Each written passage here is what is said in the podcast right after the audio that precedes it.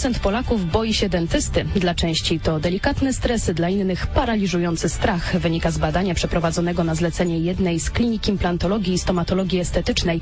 U, to, u ponad połowy badanych lęk wynika ze złych doświadczeń z dzieciństwa, przyznaje lekarz Roman Borczyk. Ponad połowa wiąże to z silnym bólem, którego doświadczyli. Często dzieci były oszukiwane. Na pewno będzie dobrze, nic nie będzie bolało, e, po czym odbywała się masakra.